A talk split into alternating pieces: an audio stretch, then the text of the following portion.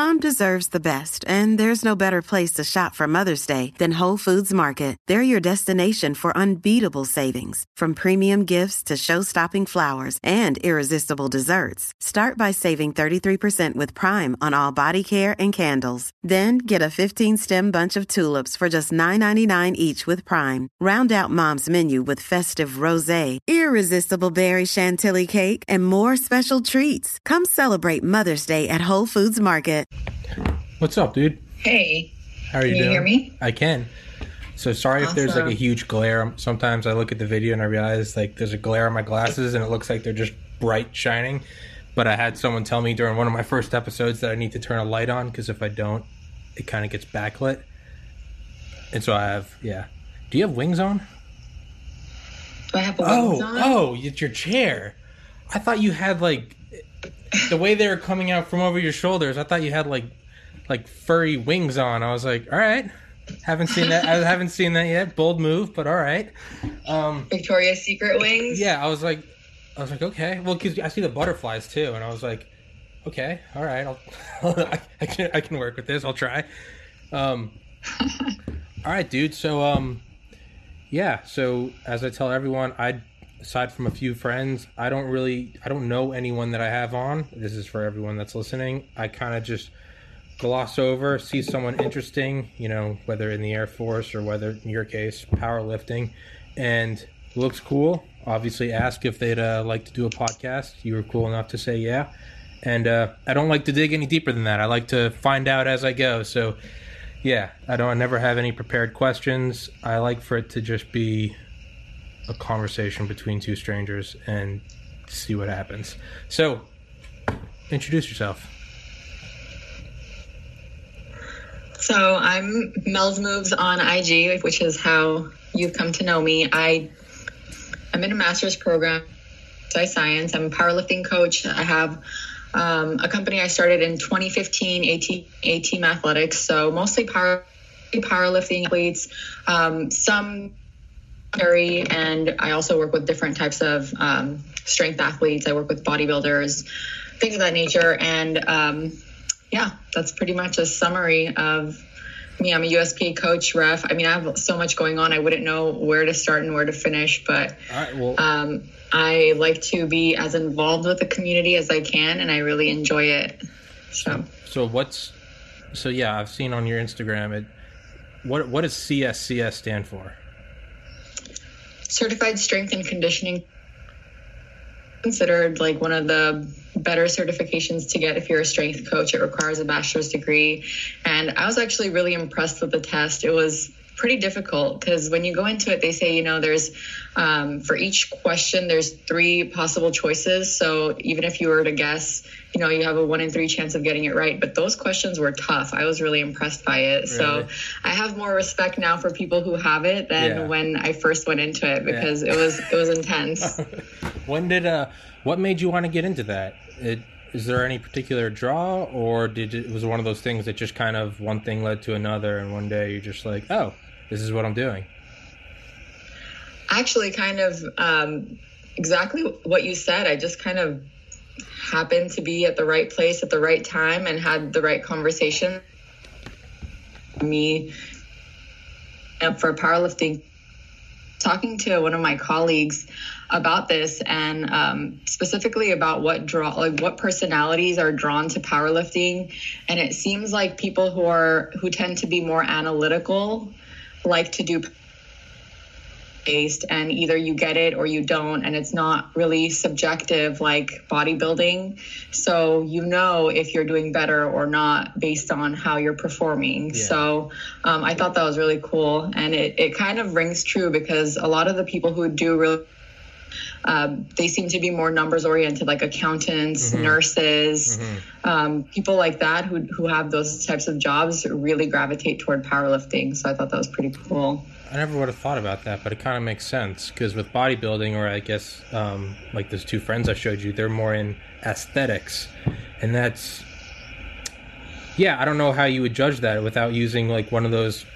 What's the gold standard for fat testing? Don't they? Aren't you like? Was it or DEXA the? or bod pod Yeah, I did or one. hydrostatic weighing. I did one uh, when I was at the University of Georgia in 2013. I remember, or one of our teachers was getting her, I think, master's in kinesiology.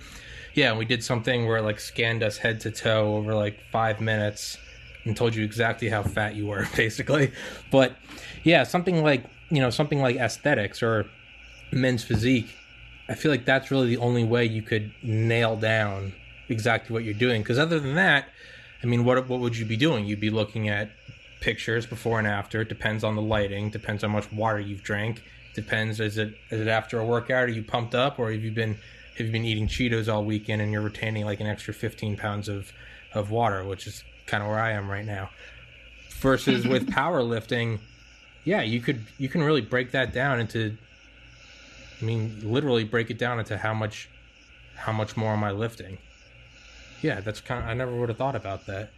What is so what is like what are what are numbers you would track doing powerlifting? Like how cuz like how often would you just choose a random workout? Or I guess okay, you're you're the you're the you're the professional in this. How do you track numbers? What numbers do you track? Like it's is it just how much can I curl today? How much can I curl tomorrow? Or is it is there a certain average of like all numbers you would do for biceps or for squats or for lats or you tell me. Okay, so the sport of powerlifting is basically three movements it's the squat, bench, and deadlift. So, for competition purposes, when you go to compete, you get three tries or three attempts to lift the heaviest weight possible for each of those movements. So, first they start with squat, you squat. Uh, your first attempt, you give them your second attempt, and you're in a flight of anywhere from eight to 15 people. And after everybody does their first attempts, everybody gets a second try for a second attempt and then a third. And then they repeat that for bench and deadlift as well. And then they sum those numbers up to get a total. And then the total and your body weight is kind of, is used to basically level the playing field so you can compare people who are smaller to people who are larger and um, basically whoever gets the highest wilks score which we can kind of i don't want to get too far into No, go, what that is go. or, No, or anything that- like that but um, basically whoever gets the highest total wins for their for their class for their division.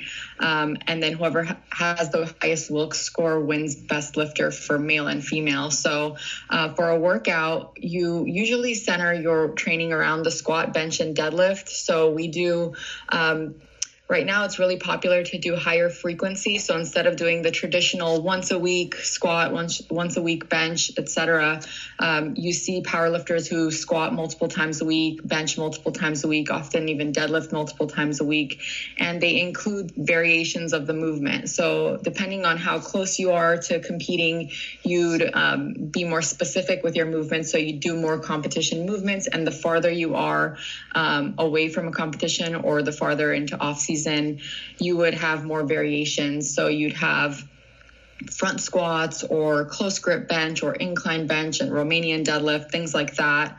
Um, and there's like so there's hundreds of variations of each of the movements. So depending on what weaknesses are, what you're trying to work on, what you're good program in that way so that you can when you're when you get to competition you could be um, prepared for it Okay. And so all right, so so my mom runs marathons. She's she's to live forever. But yeah, when she's training for a marathon, it's kind of I think this is kind of what you were saying. It's obviously she doesn't run that much every day and as you get closer to a marathon, start running more and more and more and you have, you know, bigger and bigger I guess prep days.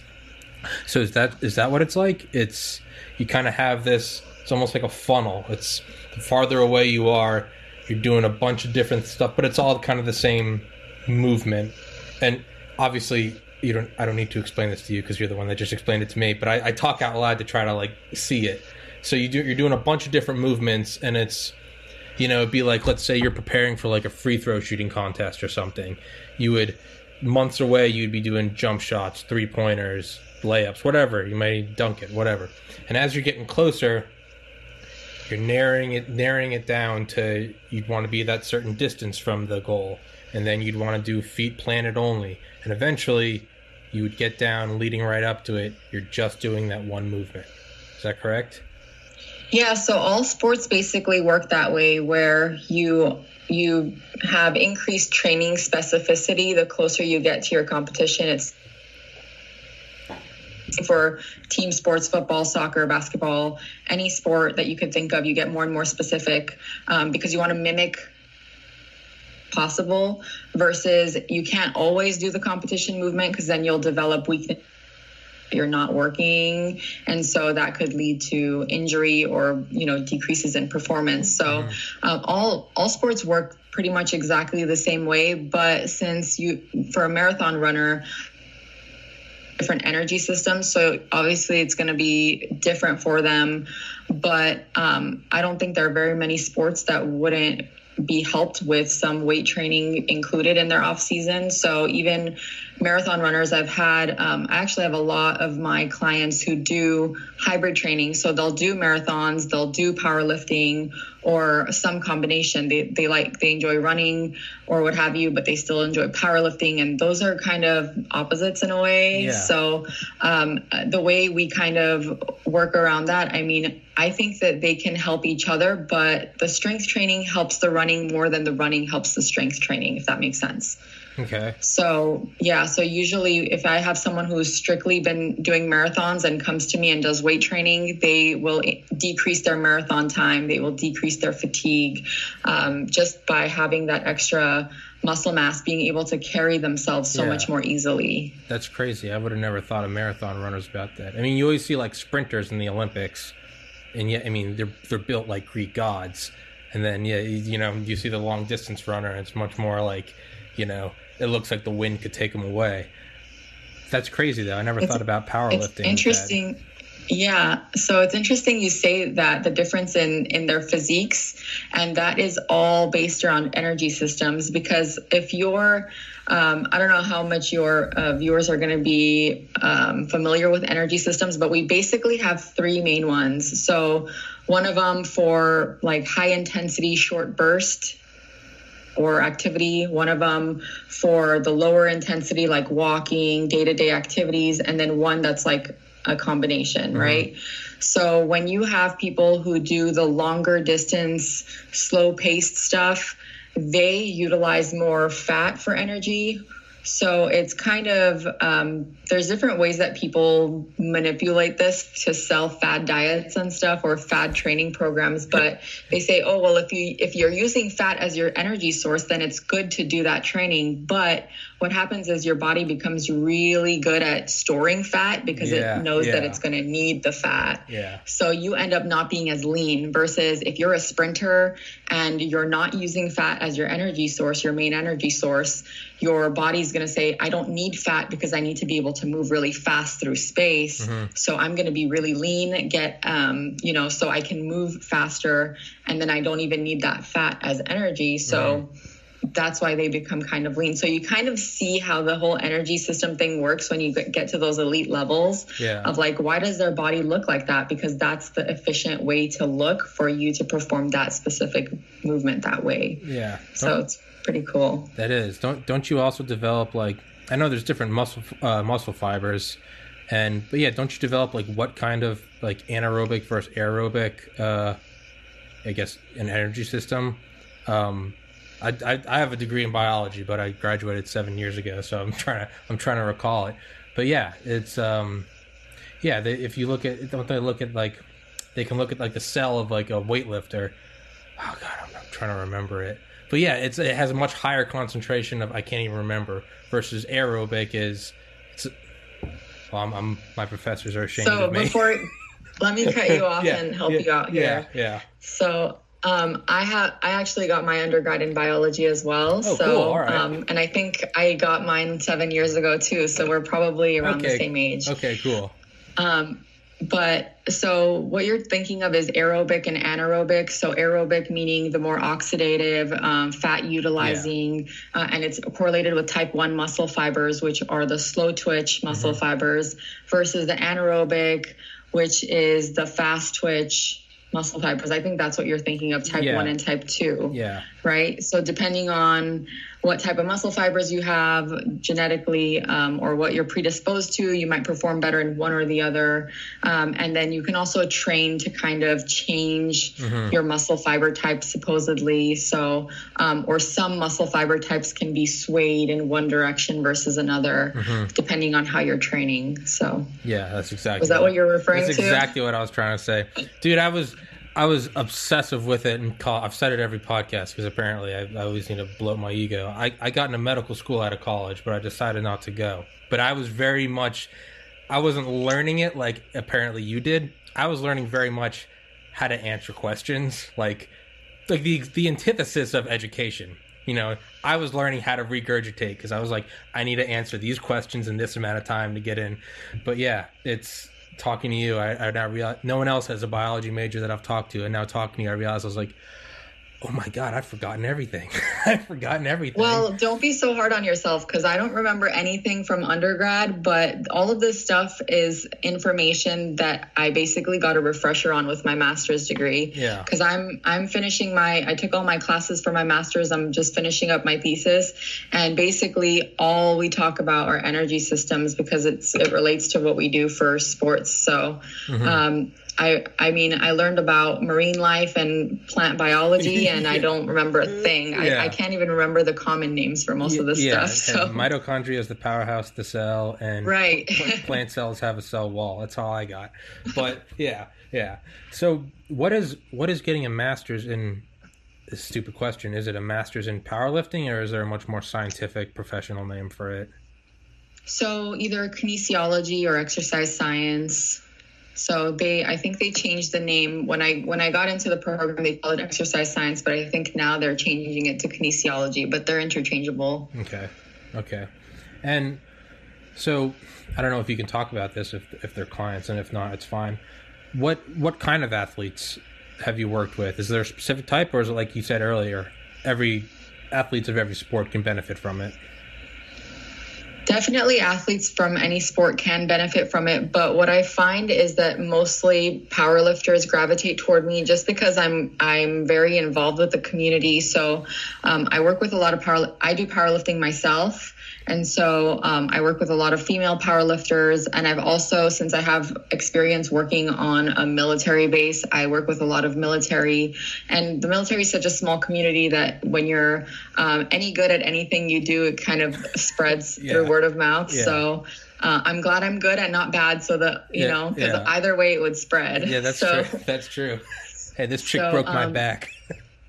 Yeah, and and ironically too, like um, right as I was leaving my job at um, a military base, they started incorporating more power type training into their testing. Mm-hmm. So I don't know if you've heard about the ACF, the new ACFT that they incorporate the deadlift. So it used to be just a run, um, sit ups and push ups, but now they're incorporating deadlifts, sled oh, drags. Geez leg tucks, like all these different things. And it's it's kind of cool because I got to I got to see what it was like before it changed. Yeah. And I was I was always like, oh man, they should totally incorporate more strength stuff. And now they're doing it. Yeah. And so it gives me the opportunity to like play around and like see what works for uh, for them. So it's really cool. How do you know that they didn't do it because of you? Right? That's are, what I'm saying. Are you, dude? Uncle Sam just almost spent a trillion dollars on defense. I feel like you should be getting just a little, just a little smidgen of that. Just give me a yeah, thousandth of a percent. Of retire cash. forever. Yeah, seriously. No, that makes sense though, because yeah, I mean, is there not? What better example is there of functional strength in the military? I mean, obviously sports, but like you know, on the lowest end, you'd have aesthetics, where it's. So one of my friends was Mr. Bulgaria, like five years ago. He literally looks like the Terminator but yeah, he's he, it's it's all you know. You got to have this lighting. You got to have these shorts. You got to have like oil. You got to. It's all about you know, if you know you got to eat like. It's like no water leading up to it, and then you got to load up on carbs, so it sucks the remaining water in your mouth. But it's all about very much you know, how can I look like Hercules for a small moment of time on stage? Has nothing to do with functionality. Not that they're not functional, but yeah, I guess that makes sense. Something like Navy SEALs or Marines or like yeah, it it doesn't matter if they're you know, if they've got cut up deltoids or triceps, like if you're being shot at, or you know, if you don't, you know, if you're stranded in a jungle or a desert, yeah, I guess that makes sense. You got to be able to move around. Um, so kind of a, an oddball question. What's the funnest thing, or I guess funniest thing? Is there anything in particular that's just like you wouldn't expect? That's just hilarious. Like I, I always ask that of people. Like one guy I had on operates uh, drones for the Air Force, and I asked him what's the funniest thing, and he was not exactly PG, so I won't go there. But what's the funniest thing that you see with in, in your field of work? Funniest, well, Just anything. I don't know about I don't know about funniest, but definitely it has to be at this point after doing it for so long. Um, family reactions to people to women who lift weights is just so bizarre to me because um, people are always so worried that if women start working out, they're gonna start looking like the Hulk, Yeah. and I'm like, Yeah. but your son's been working out for, for 10 years and he doesn't even look like he works out. Why would you think that I would look like a dude after, you know? So I, I think definitely, I think it hurts a lot of women's feelings, but I think that it's funny because it's so misguided. Yeah. You know, like I was telling someone, someone was complaining of their, I think, mother in law, and I said, my mom had an intervention for me because she thought that protein powder was drugs. And so it's like, what are you going to do? Like, you're ruining your body as she's smoking her cigarette. Yeah. I love you, mom. If you ever watch this, I love you so much. But Yeah. I find it so funny that Yeah. it's like, really, you sat me down with other members of our family and you're like, this protein powder This needs to stop. Lock We're the door. worried. The po- Yeah, so it's Every- just, it's just so silly. Everyone reads a letter. Mel, I've known you since you were this tall, and I, I can't believe that. yeah, dude, I remember. I remember in high school, probably when I was most into lifting. I remember I wanted to use muscle milk because it, it tasted good, and I remember I got it and I like hit it. Yeah, and I I like have Fairlife here. yeah, yeah. That's good. I believe it. And it was it's not even the same house, but if you can see like a little door like that, it's like one of those little like storage things. Remember I was 17 and I hit a bottle of muscle milk. I remember my mom found it, but it was like the same thing. She was like, "What is this?" And I was like, "Oh shit!" Like, sorry. And uh, it was, yeah, it was.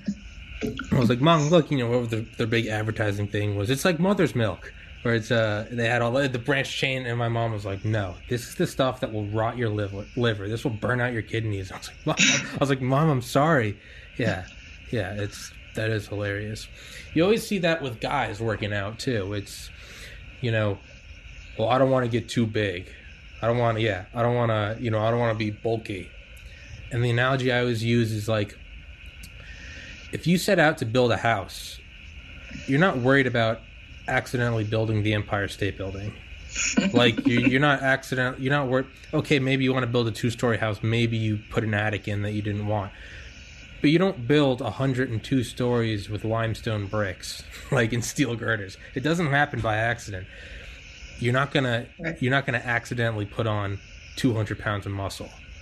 And yeah, it's the same thing. It's like uh, you always see it on Instagram or you see memes like girls what girls think they're gonna look like if they start lifting and it's yeah it's you know one of those it's like a guinness book of world records it's like you know too tanned completely shredded kind of looks like a fried potato and it's like the reality of what they look like and it's just it's just a girl in better shape Yeah, I mean, I don't know if you've ever seen a competition in person where like these people will get off stage. So on stage, you know, you have the lights, the tan, all that stuff. Oh, oh and oh, they oh, look huge. aesthetic- they look the enormous. yeah okay i thought you were talking about powerlifting Yeah, and then you see bodybuilders get off the stage and you're like they're so small because Yeah. to get that lean, you have to be really small and Yeah. compact. yeah And so you have um, these these women look like, and I don't mean this in an offensive way, but they look like the size of children Mm-hmm. because they're usually they're petite, so they're shorter and they're really tiny, like not even human looking. Mm-hmm.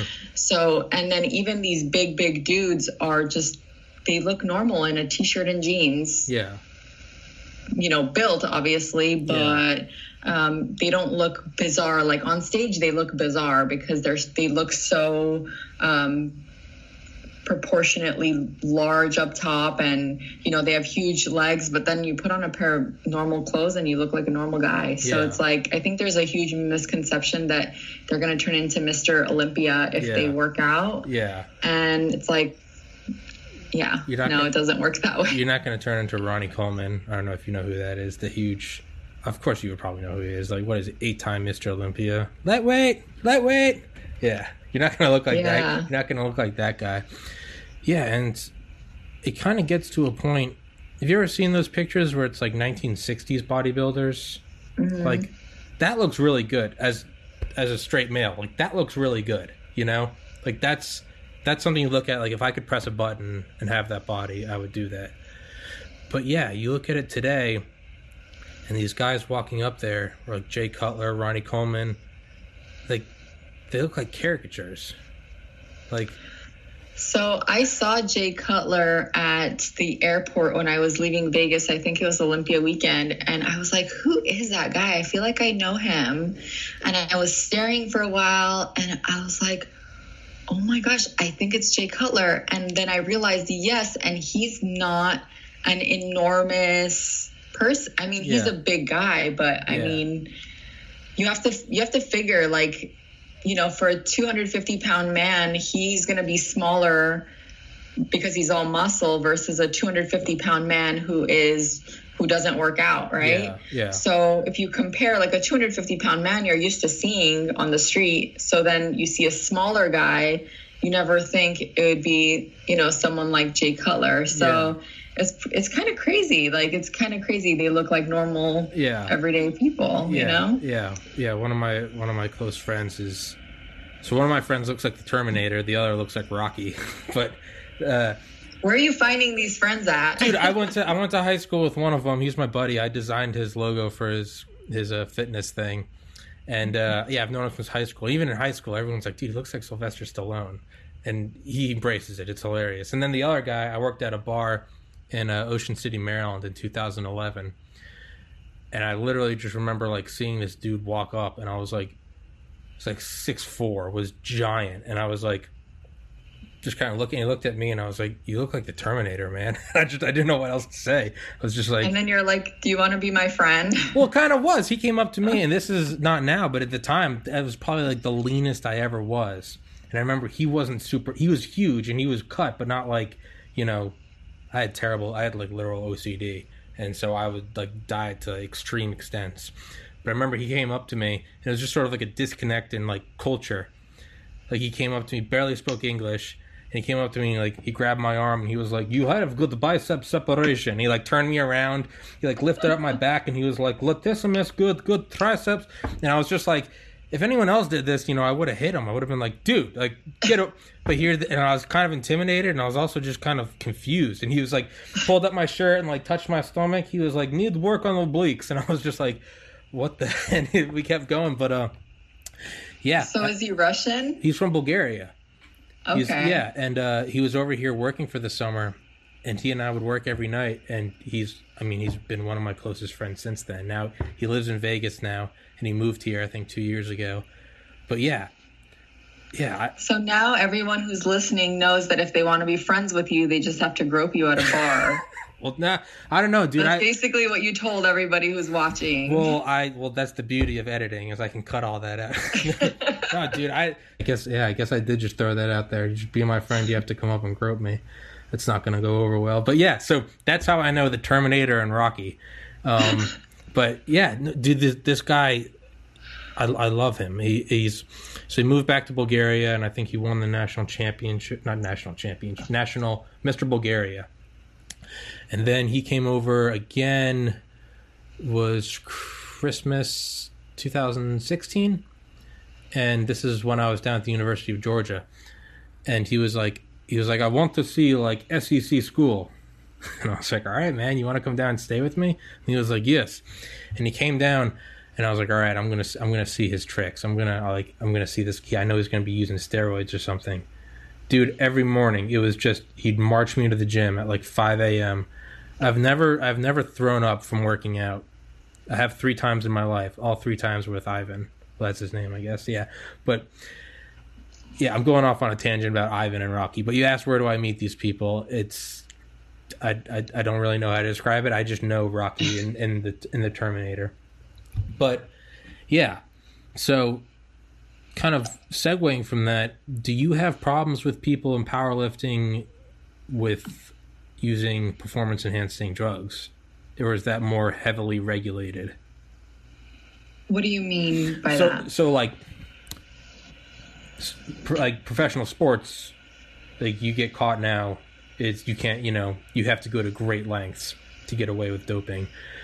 I could be speaking out of turn, but I feel like in aesthetics, it's you know someone like Ronnie Coleman or Jay Cutler, they're probably not being checked for it.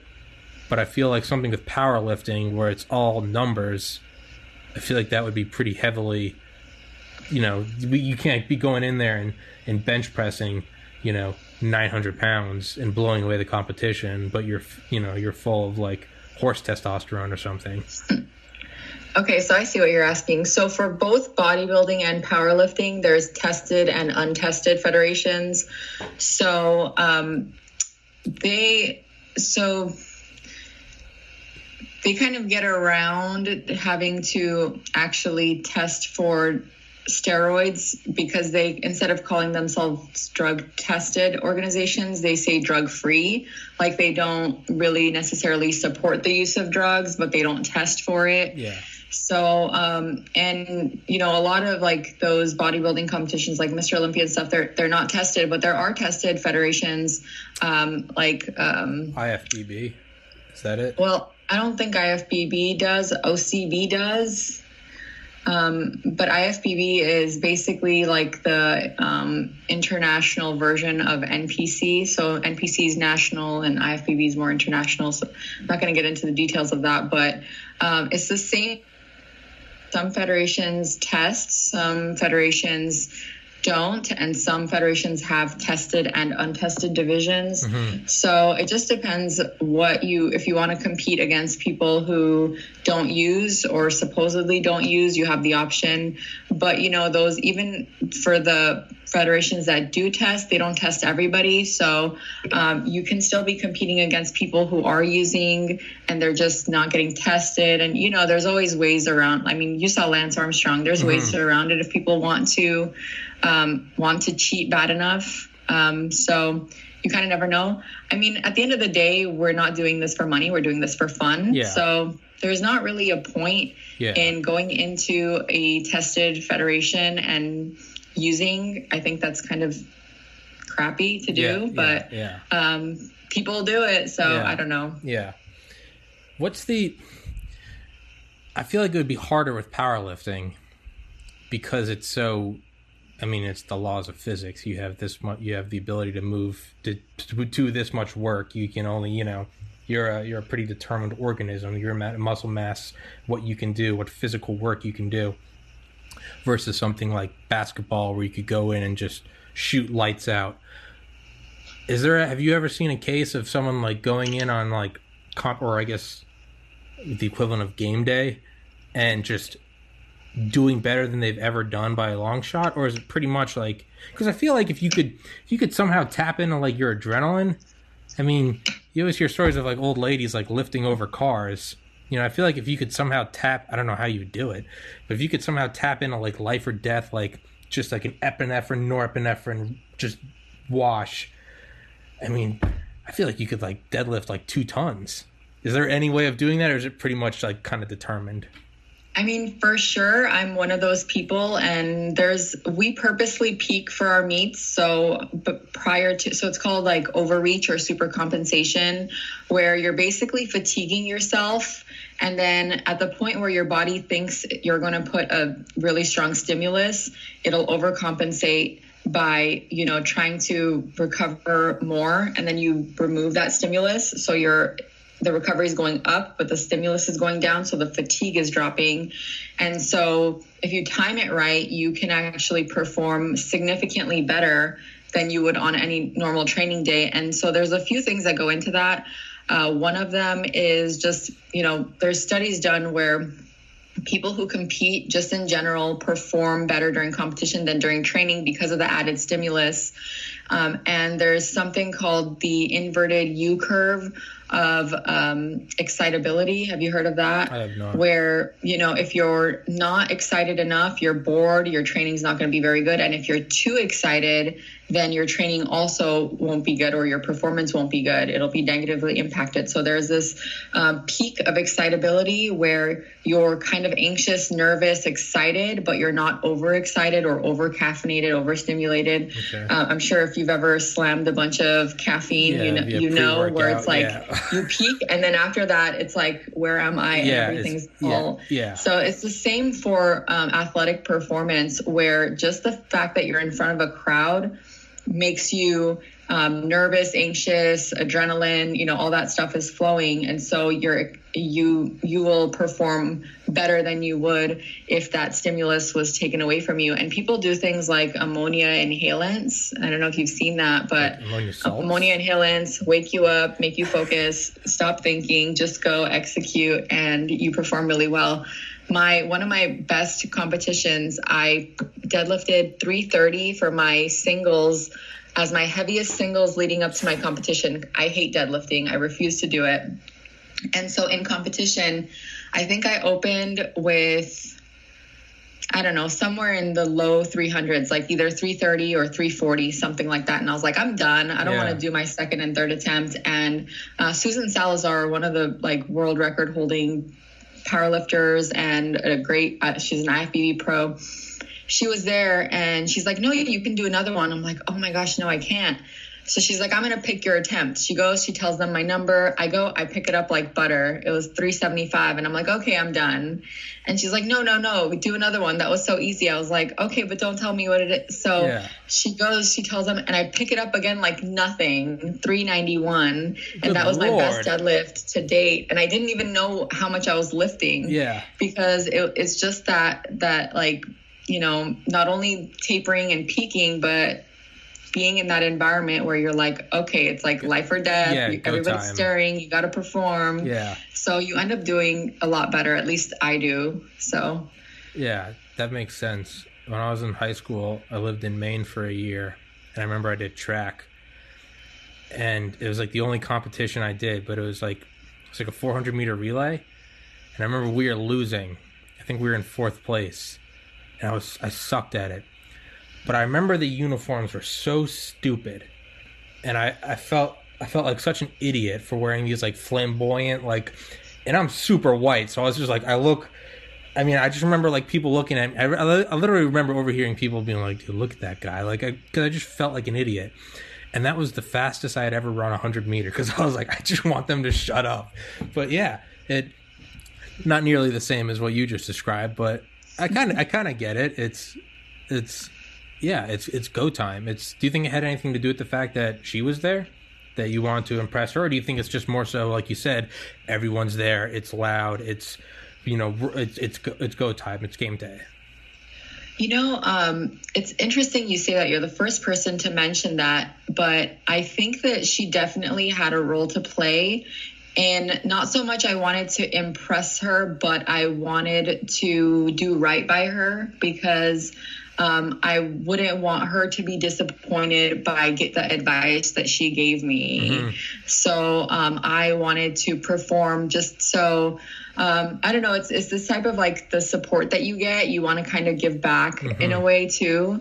It's kind of weird to say that because you're the competitor. You're not really doing anything for the person, but Yeah. it makes people feel good to know that they helped you in a way too Yeah, and she actually so it's it's powerlifting is kind of really niche so if you if you don't know or you haven't seen what i'm talking about it's going to sound so bizarre go for it. but we do this thing where um like when you're getting up to go and it has something to do with the adrenaline you're talking about we do what's called trap slaps so you'll slap the back of a person's like literally their traps just to get them in that um, Yeah. fight or flight mode where oh crap i need to fight back yeah, and so she gave me some solid slaps. Like she's super strong, right? World record holding powerlifter, bodybuilder. And she slaps me and I'm just like, holy crap, the world is spinning. And then I go up. And so it definitely had a lot to do with, and she also stood behind me. You're allowed to have a spotter.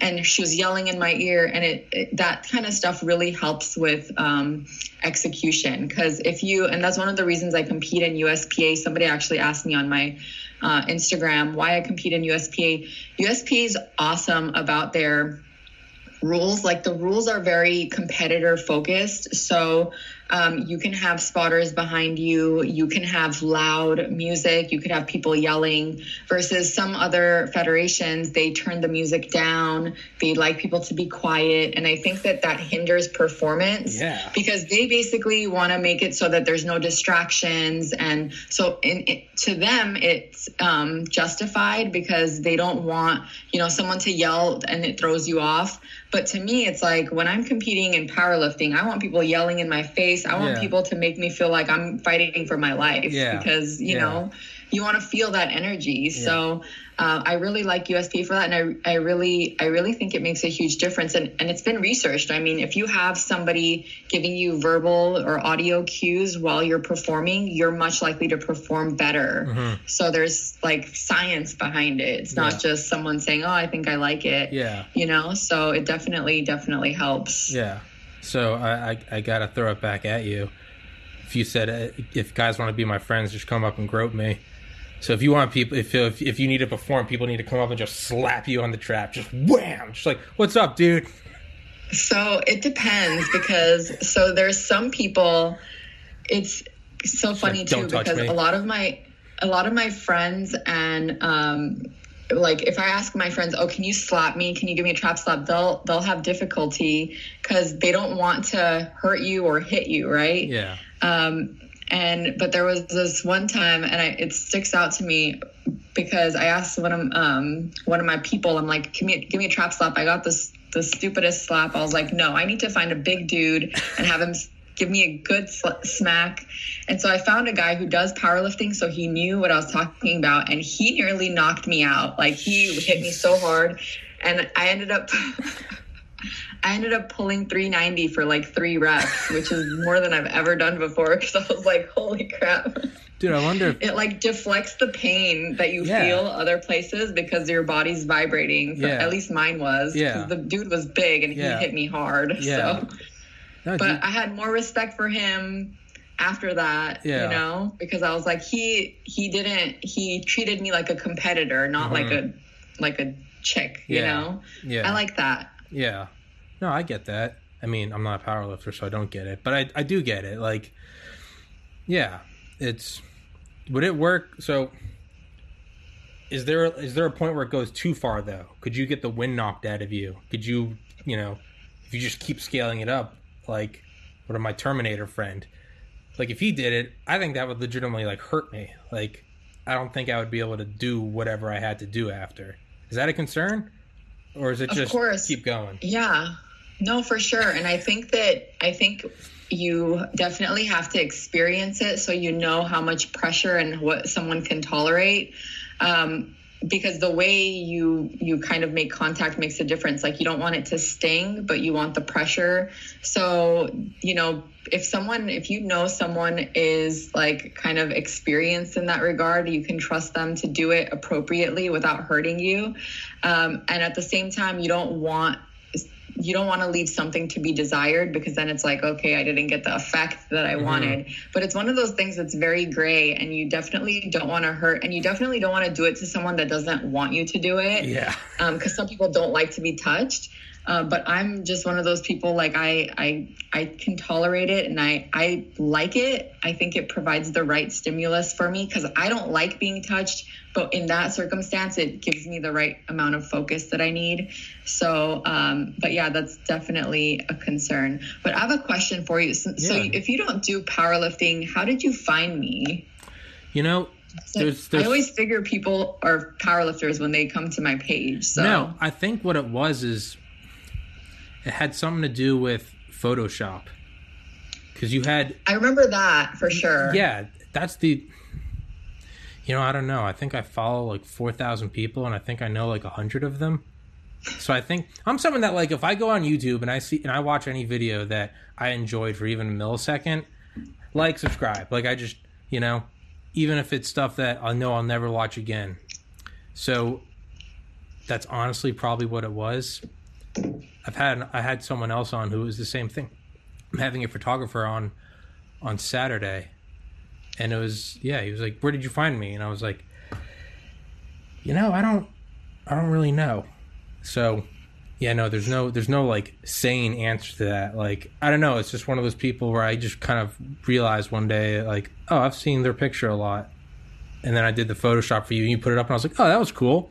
And I was just trying to find guests for my my podcast, and I was like, do you want to do my podcast? The success rate is probably like one in twenty. Most people will say, well, people will say yes, or they just won't respond. And you were like, yeah, sure, I'll do it. So I was like, all right, cool, let's do it.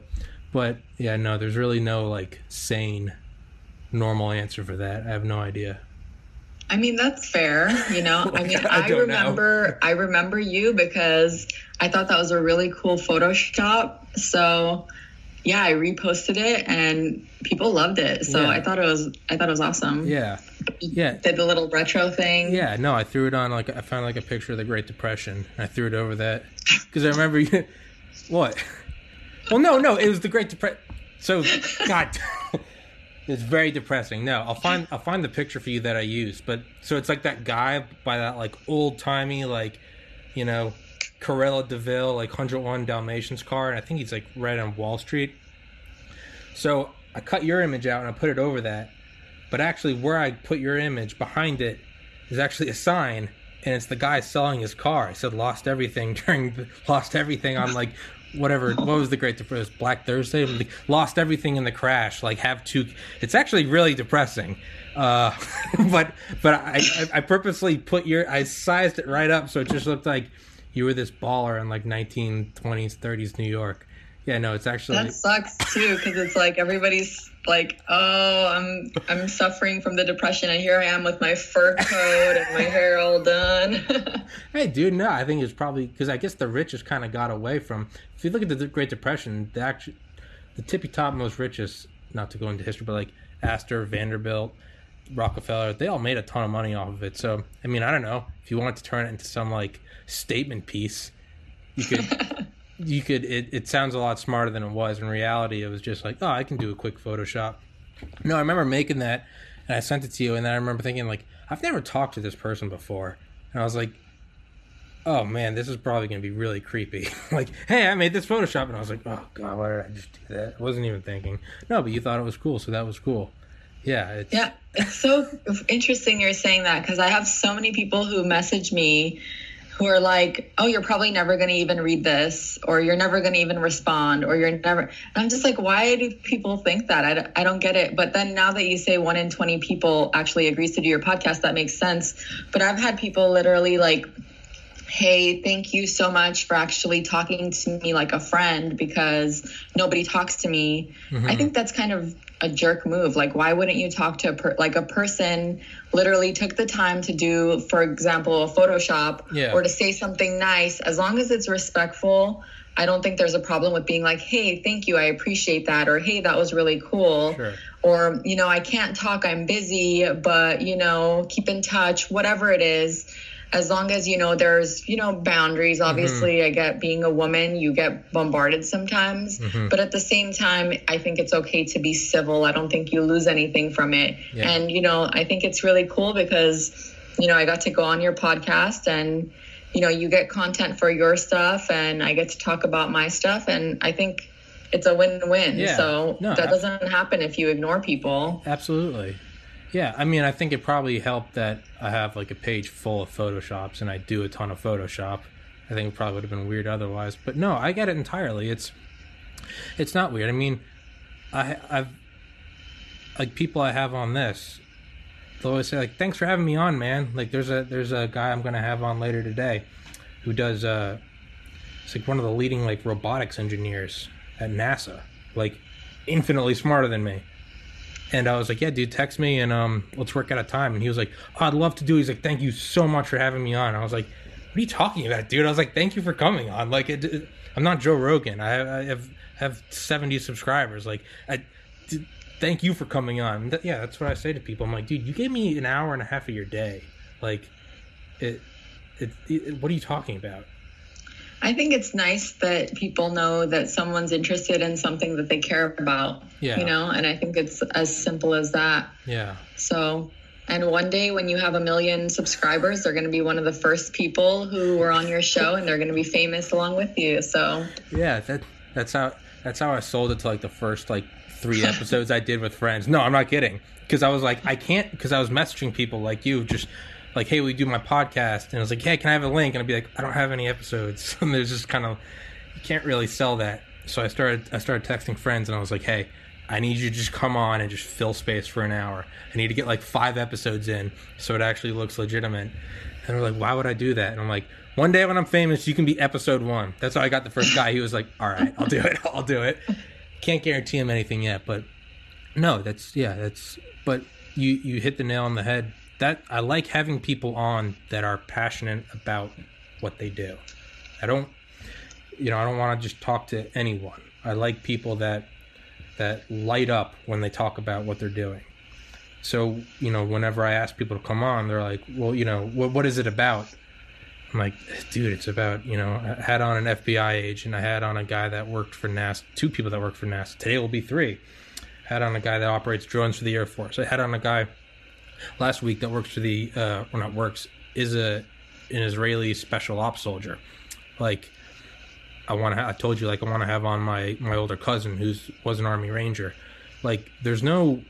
If you try to look at some common theme, you know, it's not like, oh, this is political or hey, we're going to talk about overcoming X, Y, and Z.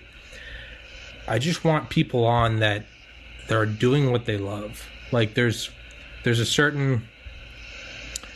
I don't know. It's you know, so many people they'll give you one of two answers. I hate my job or how's your job? Well, I don't hate it, but no one's ever like, this is what I love. Like, this is what I love to do. And maybe that's why it's one in 20 people. Maybe most people just don't want to come on. But I try to find, I only message people that are like doing stuff they want to do. So, you know, whether it's you in powerlifting or whether it's like, I had a guy on last week that's an aviation photographer, literally like straps on like the back of a plane, has like a little bubble and like shoots photos out of there. And he like asked me afterwards he's like why'd you have me on? I'm like because you love what you do. That's why i want to have you on so yeah that's why i had you on. And that's yeah kind of talking in circles That's really but- cool.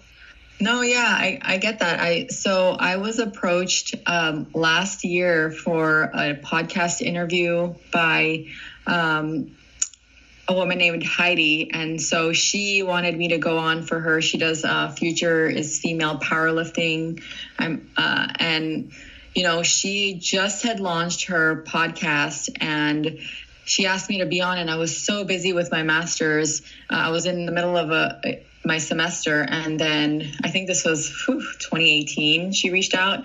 And then um, a year later she reached out to me again either a year or six months some a long time had passed and i was in the middle of another semester and i was like uh, oh i can't do it Yeah. and then um, and then i had gone to referee a, at a competition and I think she came up to me or I came up to her. I don't remember. She's like, Are you Mel? And I was like, Yeah. She's like, Oh my gosh. Like, you know, I was the one who was doing the podcast and stuff. And I was like, Oh, what a small world. Yeah. Like, I feel, I feel like I felt so bad. I was like, I'm Oh. so busy. All the, I'm literally, I'm the type of person who will work seven days a week. yeah And I would work eight if there was an eighth day. yeah And so like having that um and you know honestly I'm I know I have a kind of semi large following on social media but I don't like being behind the camera. I don't like being in the spotlight.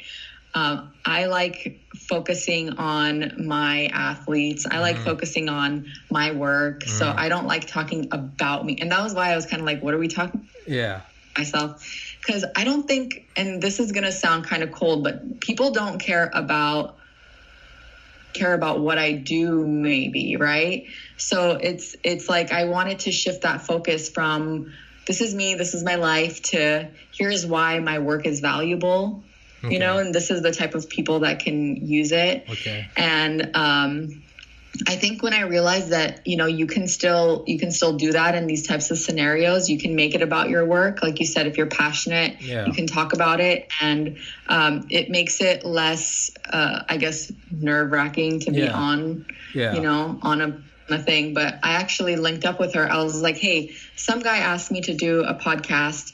And I would feel so bad if I didn't reach out to you first because I don't want it to seem like I'm blowing you off.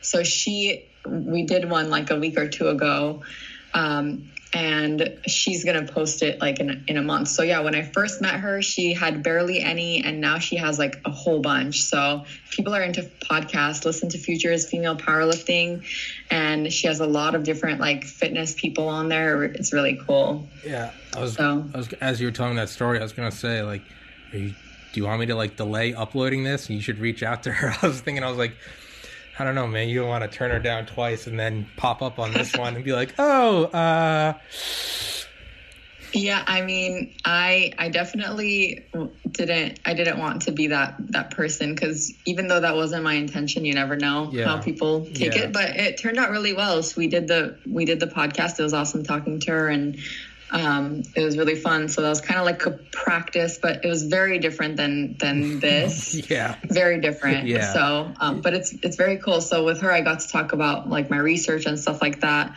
But I do want to say for the thousands of subscribers that are going to be on here at some point, um, if y'all want to get into powerlifting, visit www.teampowerlifting.com. It's my webpage. Um, it's not just me who's coaching. I have. Um, you know, one of my coaches who works for A Team, she's really good with habit coaching, with nutrition, with mindset, uh, with weight loss, general training. So even if you're not into the weights, if you want to work on your diet, she can help you out.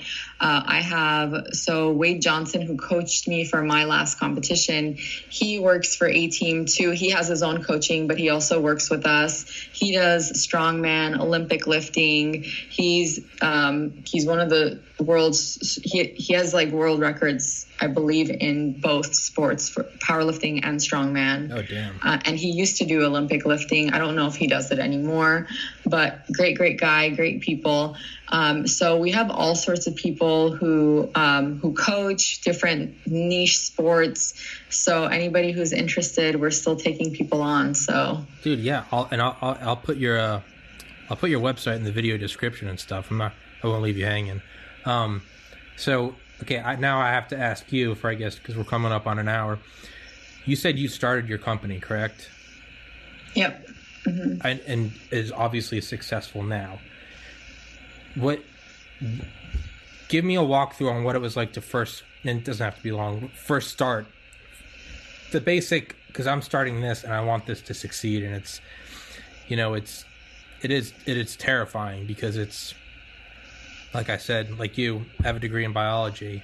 I got into medical school in Miami, and it's kind of like you're doing a podcast now, and there's just sort of like it's what I really want to do, and I and I know it can work. You know, it just like four years before I applied to med school, I was like, I know it can work if I start getting A's now, doing research now, shadowing doctors now. I know it can work, but I had to, you know, sounds cheesy, but like I had to see it for myself, even if no one else could see it. You're someone, so you started your company, you said in 2015. Yeah, so I went independent in 2015. And so my business is probably my favorite thing to talk about because it's my baby and like, of course, I don't, I forget to bring it up until now. All right. no, it's it's fine. It's I just never know if other people want to hear about it, but Dude, I I, want to hear about I it. never- Tell me. What was it? I said, I want to hear about it. Tell me. It is it's been such a fun ride and I would have never ever in a million years expected to have it be as successful as quickly as it had. Uh-huh. And um, I mean, there's so much that goes into building a business from the ground up, and I had no help from anybody. So everything I did, I did a hundred percent by myself. and um, I actually do business coaching now for people who are in the fitness industry uh, because I had a lot of people come to me and ask me, like, for example, hey, I want to become a personal trainer. How do I do it? I want to be an online coach. How do I do it? And Stephanie, who works for A Team, my company, she started out as a client of mine. And then she was one of the people who came up to me and said, I want to do personal training. How do I do it? And I walked her through. She she was a trainer for a little while. And then I asked her, Hey, do you want to do online coaching with us? Because I thought she was very, uh, she was on top of it. Like as a client, she was mm-hmm. really good and she was always responsive and on, you know, on point. So I really liked that. And so I offered that to her and she, um, she was willing to intern and I was like, no, I'm going to pay you because I really appreciate the yeah. work and I understand how hard it can be. So, um, but not to get so far into that, how I started, what I was a personal trainer for a long time. And then when I went and I moved to, I moved to New York when I was working on a, on a military installation. So when I moved from LA to New York, my clients in LA were like, what are we supposed to do? Mm-hmm. And I couldn't find a replacement because there are so many trainers in LA, but trainers unfortunately uh, have a bad track record of either flaking mm-hmm. or being unreliable, or their specialty wasn't powerlifting, or the price was just, you know, not in the range. So I offered to write pro training programs and just send it via email. And I said, send me back your videos and so that worked out really well and then through word of mouth and i and through i actually worked for free for a long time building my skills as a communicator via email because mm-hmm. it's very different talking to explaining to someone with yeah. words yeah. versus being able to be like no move move this this way uh-huh. you know guide them with your hands and so um so i to practice i said hey i'll i'll coach you guys for free and people took me on and and two of the three people that I first took on continued with me, and then one of those three is still with me today. Oh, damn. And so from those people, it started with, you know, word of mouth, people saying, Who's your coach? And um, me kind of building it that way. And then just doing, working like, honestly, if you ask my my clients have seen it firsthand where we've done trips together. Last year was our first trip in July. We we all from all over the country met up in Nashville to compete together and the entire time I was on my laptop working yeah. while we were there. Yeah. I would sit each one of them down and like you know go through their stuff and that's been my life. My life has been waking up in the morning, working and then all the way until I go to bed at night. And yeah. so I think I'm of the mind where if you work really, really, really hard every day, put in the time, put in the effort, take rejection, because I've gotten rejected more than I can tell you. And that's probably why I don't like rejecting people when they reach out to me, when they need help, when they want to build their business, when they want to talk to me. I'm I try to be there as much as I can. I don't I don't like thinking in a scarcity mentality where okay. if I help you, I'm not going to get a client because okay. I would rather have, I would rather give a client and have three than get, like not you not have one. So I don't have any either because, yeah.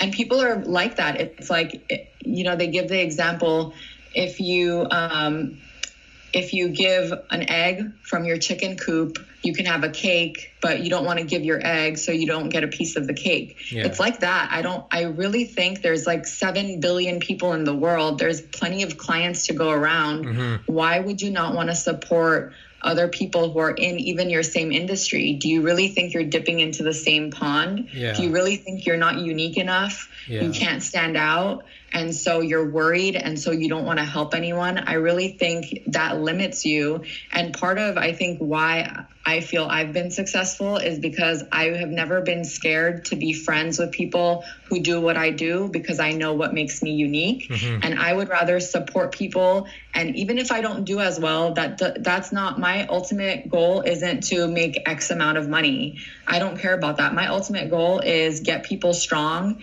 enjoy the sport enjoy my life create services that people love, make friends, mm-hmm. and you know, if my ultimate goal was make the most amount of money and don't, and, you know, make sure to squish everyone on the way up Yeah. because I don't want them to dull my shine, I think that's the wrong attitude to have. Part of powerlifting, what makes it an awesome community is the fact that people support each other.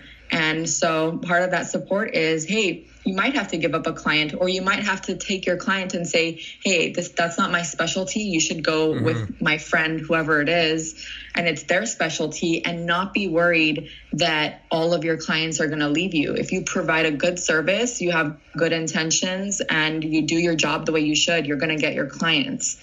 So I, I really, I think that's kind of the bottom line for me and, and why, um, a team has done so well is because if you're if you're caring and compassionate you're not gonna you're not gonna do poorly Yeah. you know Yeah, it's yeah, no, I get that entirely. There's some people that don't like the they embrace the idea of the zero sum game.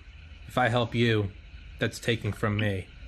And it's first of all, that's not always the case, and second of all, if that is the case, that's not always bad.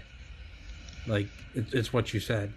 It's but you also said to go back to it said you wake up in the morning and it's what you're doing till you go to sleep. That's that's what I did in college to get into medical school, and I hated it.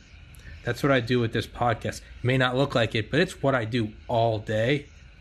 Mostly, hey, would you like to do my podcast? Okay, no. Would you like to do my, you know, no, okay. But it's, I almost find that's what I like to do more than anything else. Like when you find the thing that you love, and uh, right now, I'm like, right now, the thing that's fueling me is like the dream of turning into a business. Like you've actually done it. I can't even imagine what it's like to actually turn it into a thing that puts food on the table. Like, so I, I don't. I'm not even making anything off this yet. I will gladly take any sponsorships from anyone. But it's what I. It's just what I do all day, and it's like I don't want to do anything else. And that's what you said. You said you wake up and you go till you go to sleep, and that's all. If you could work eight days a week, you would. But Uh, I think, I, I think if most people could have that opportunity, they would. But they're doing stuff that they don't want to do, so they don't. It's not really a question. I don't know what I'm saying, but no I, I i completely understand because life gets in the way right? You have bills you have family you have other things that you need to focus on. And for the large portion because like i said i worked for free at first so there you know i still have to pay my bills. And i worked a nine to five to just have a, a base income. And everything i did in addition to that was just you know i didn't even consider that really my income and um you know, at a certain point, I was waking up and I, I never thought I would completely go online because right now my business is purely online. I hardly work with people in person. My work was mainly personal training for the fir- bulk of when I was doing this.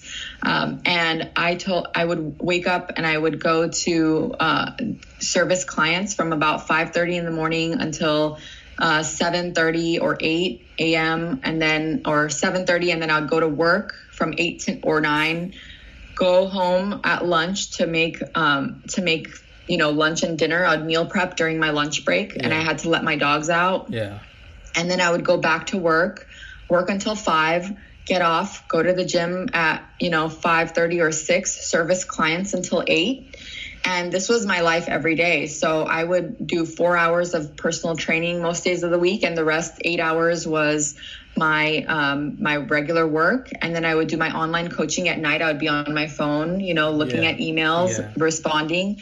Sundays, I would spend all day writing programs, so 12 to 14 hours, do laundry in between, meal prep in between, uh, whatever I, I needed to do. And that was that was basically my life. And on weekends, I even would book some promotional events. So I would I worked for Coca Cola, I worked for uh, some supplement companies for MMA events, stuff like that. And that helped me pay the bills while I was growing my business. And I told myself, I'm never going to quit my day job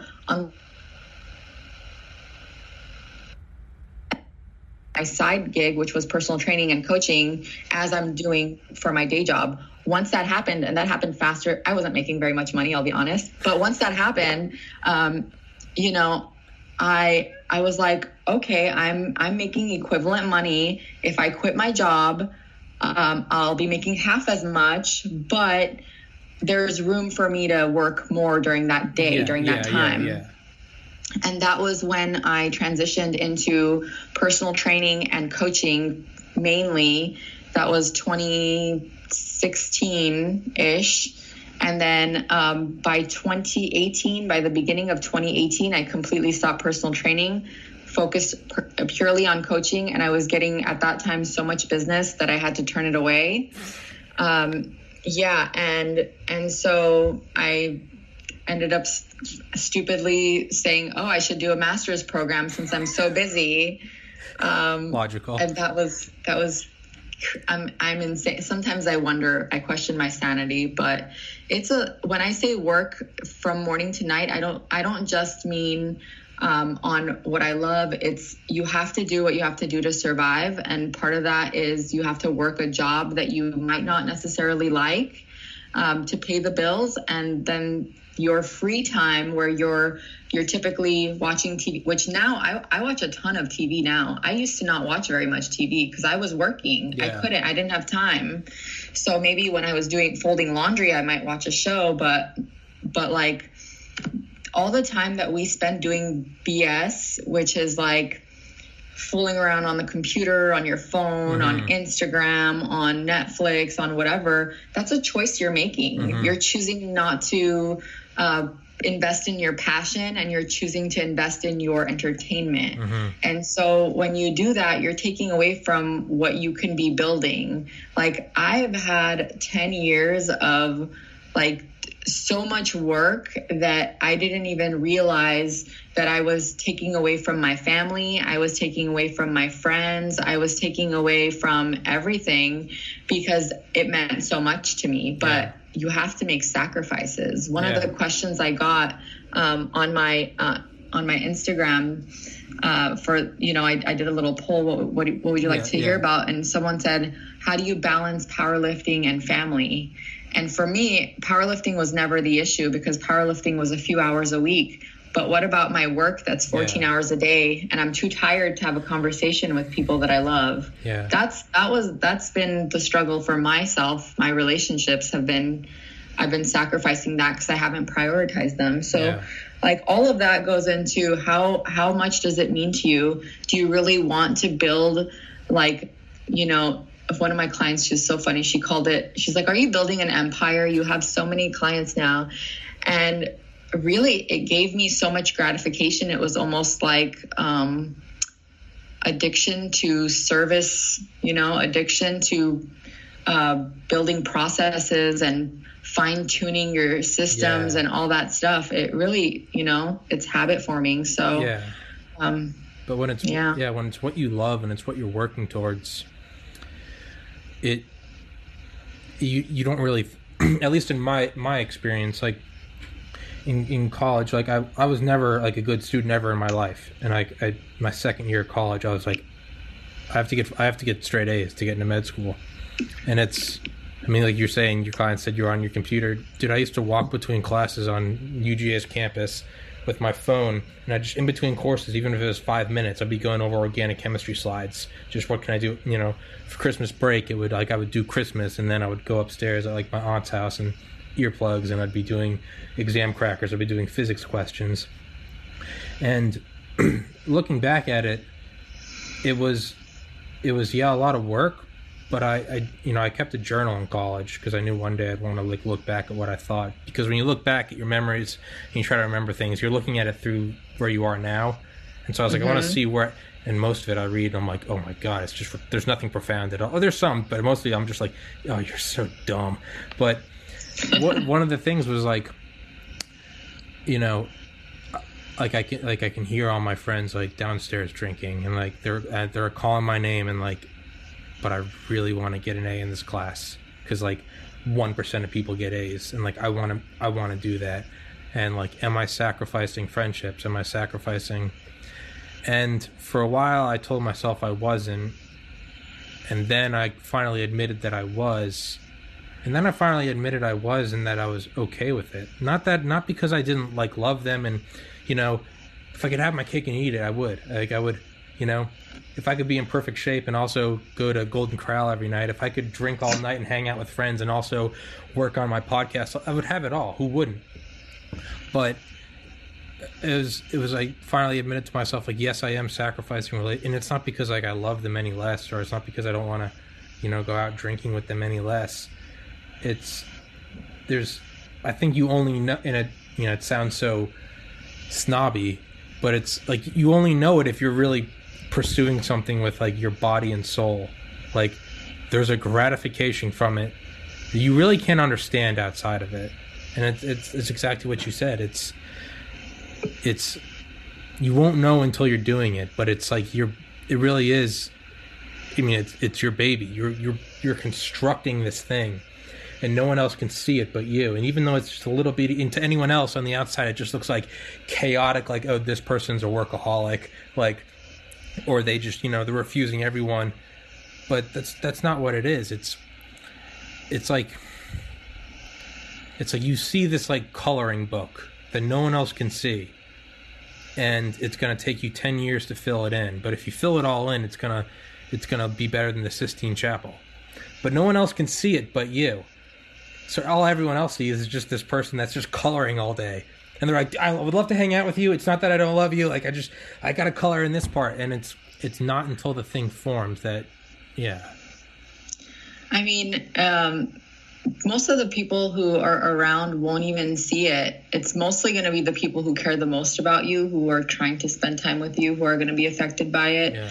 Most people who know me casually, um, like on, locally or, or whatever, um, probably don't even really think I work. They think that I, I don't know, probably spend my parents' money or Yeah.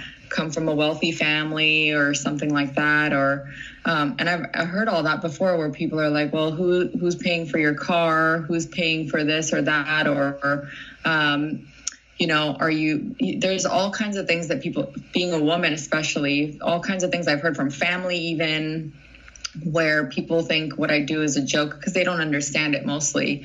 Um, so people from the outside, when you, especially when you work from home, they don't consider it a real job for some reason. I don't get it, um, and they don't take it seriously. But it's it's up to you to kind of fight against those preconceived notions. Like I I feel like I'm confident enough in what I do that I think it's funny when people make those assumptions. I go with it or I troll them and I'm like, oh, yeah, you know, Yeah. I just sit at home and I get my stuff paid for and Yeah. I'm doing it. Yeah. I'm like eating hot Cheetos and like yeah lounging with my dogs. Yeah. So it's, I don't care, but I can definitely see where it would be disheartening when you put so much work into something. Because working, you know, 12, 14 hour days consecutively for years breaks you down. Like, regardless of whether you love it or not, Yeah. you're physically and mentally tired. yeah And um, I've gotten very emotional at certain times because of just exhaustion. yes And when someone looks at you and they're like, "Oh, you're so cute," like you, your little work that you do that you're- makes you so, t- you're cute they're little- condescending yeah, because they don't understand. And it's like you kind of have to take that with it. And I think that's something you might struggle with too with, with a podcast. Is someone sees it, they're like, "Oh, what what's a podcast?" Mm-hmm. and all that. Where you have to kind of, they're like, oh, you could have gone to med school and all you did was a podcast. Like, all I did was a podcast.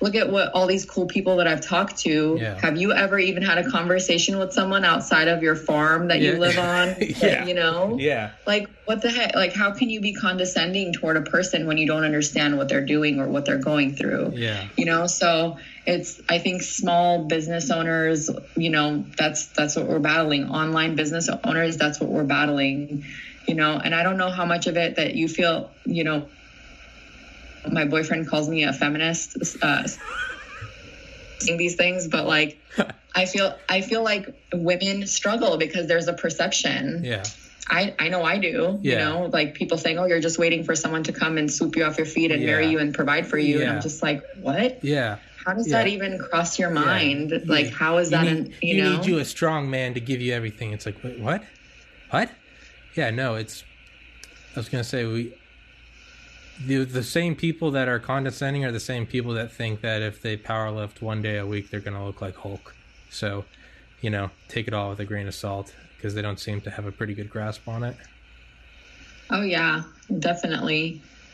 Definitely. I think the ignorance does go hand in hand. Yeah. It's like without asking questions, they make assumptions. Yeah. You know? Yeah. yeah. If, if there are people that think lifting one day a week is going to make them look like Jay Cutler, and then in the same breath they they they put down your business, don't sweat it. Yeah. All right, dude. Well, it's been it's been an hour and fifteen minutes. So, thank you very much for coming on. Uh, I hope you enjoyed it. I thoroughly enjoyed it. As yet another interesting person to talk to. Um, yeah, dude. More than anything, it, thank you very much for taking time out of your day. I appreciate Yeah, I it. appreciate being on here. Yeah. Thank you. All right, dude. Well, um, on Instagram, send me your send me a link to your your um your website, and I'll put it in the video description. Okay, for sure. All right. I'll do that. All right. Thank you very much. Have a good one. You too. Thanks. Bye. Peace.